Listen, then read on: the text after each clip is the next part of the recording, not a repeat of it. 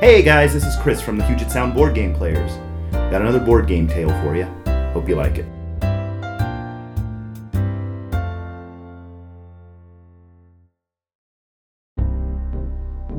Seems simple enough. Go find our business partner, Walter Lynch.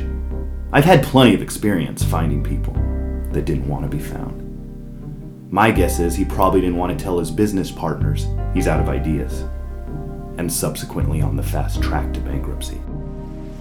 Light rain fell on my face as I exited my Packard and surveyed the immense Lynch estate. It was quiet, too quiet. No response as I rap on the front door of the mansion. I let myself into the foyer. That's when I saw it. I hesitate to use the word. You know the one.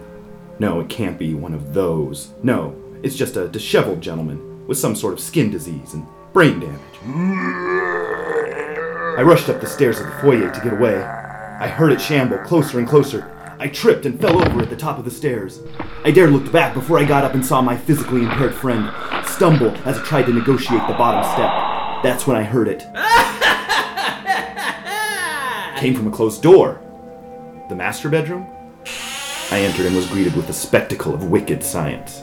Looks like we have another visitor. It was Walter Lynch. Changed somehow. A portal opened in front of him, revealing an overwhelming being I couldn't even begin to describe. It looked like some sort of octopus mixed with a dog and.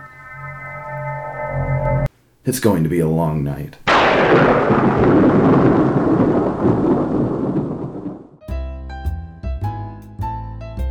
The Case of Walter Lynch starred Chris Dowalder and Pace Garrett and was written by Chris Dowalder.